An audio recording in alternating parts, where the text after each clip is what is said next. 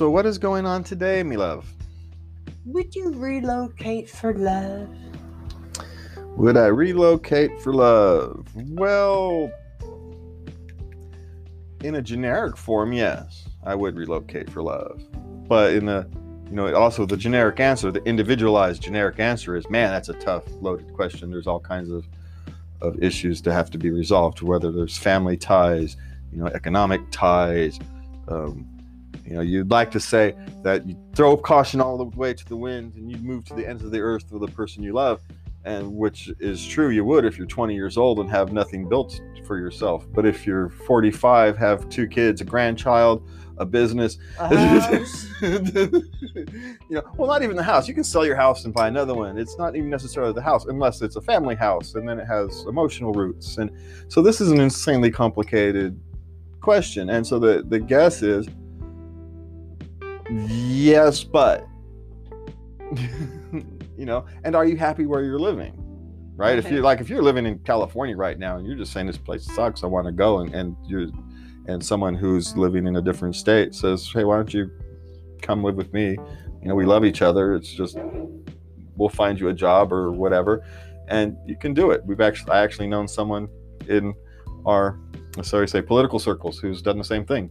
Recently moved out of California at the drop of a hat to go live in a mid in the Midwest. Complete lifestyle change. he Yes. did, did it for love. And so the question is how much are you giving up or are you or are you gaining?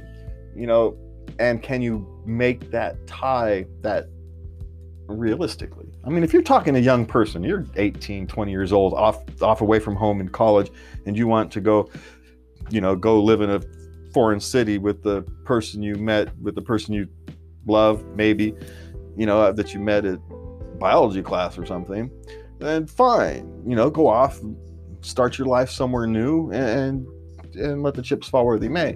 But man, once you hit the 40s and you've built a life, and and unless you can transfer those things that are important, most important to you, There's the key. you know and sometimes you have to make a choice. You know is there a grandchild? You know maybe you want to be close to a grandchild but maybe there's a thousand other factors to play and so maybe you ultimately you say you know we're willing to make that one sacrifice because it's only one and we get all these other benefits.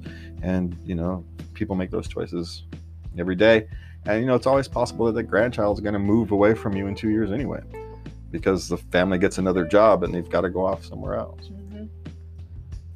and so, you know, nothing is solid. And so when you talk about something like this, about whether you should move for love, it really depends where you are and how many ties you have if before you can actually sit there and how much that love is important to you. Because maybe it's the absolute love of your life. You know for the fact it's the one time of the thing and screw it all to hell.